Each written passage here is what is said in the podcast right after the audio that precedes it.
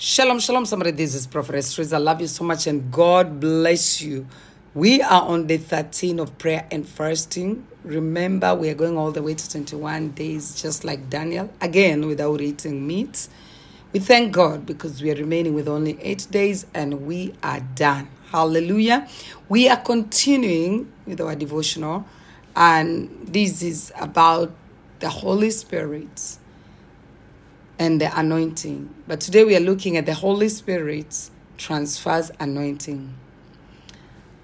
I have said many times that I would rather have a greater anointing than anything.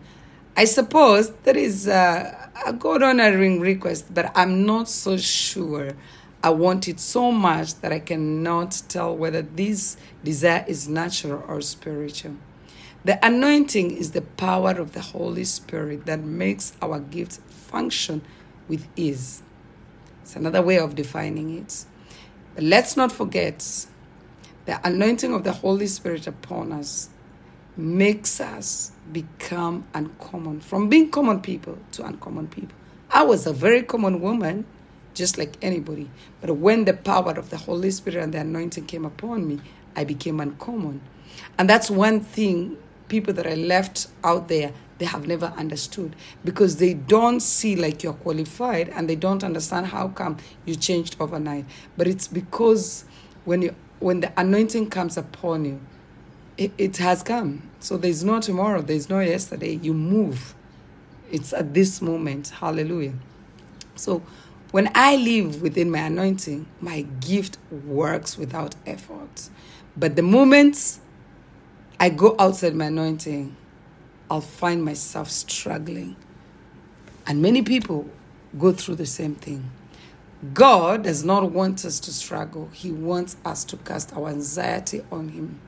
Just like First Peter chapter 5 verse 7 says that we should cast our burden, our anxiety to him. And when we look at the Bible in the book of Exodus, we can learn from Moses at least twice in his life, Moses struggled. First, he was overwhelmed by people coming to him in droves to get his verdict on civil matters among the children of Israel. His wise father in law Jethro saw all that Moses was going through and how he was doing things for the people and said to him in Exodus 18, verse 14 to 18, and you can look at 19 to 26. He said, Why do you alone sit as a judge while all these people stand around you from morning till evening? What you are doing is not good. You and these people who come to you will only wear yourselves out. The work is too heavy for you.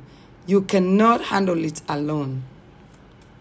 Jethro then advised Moses to designate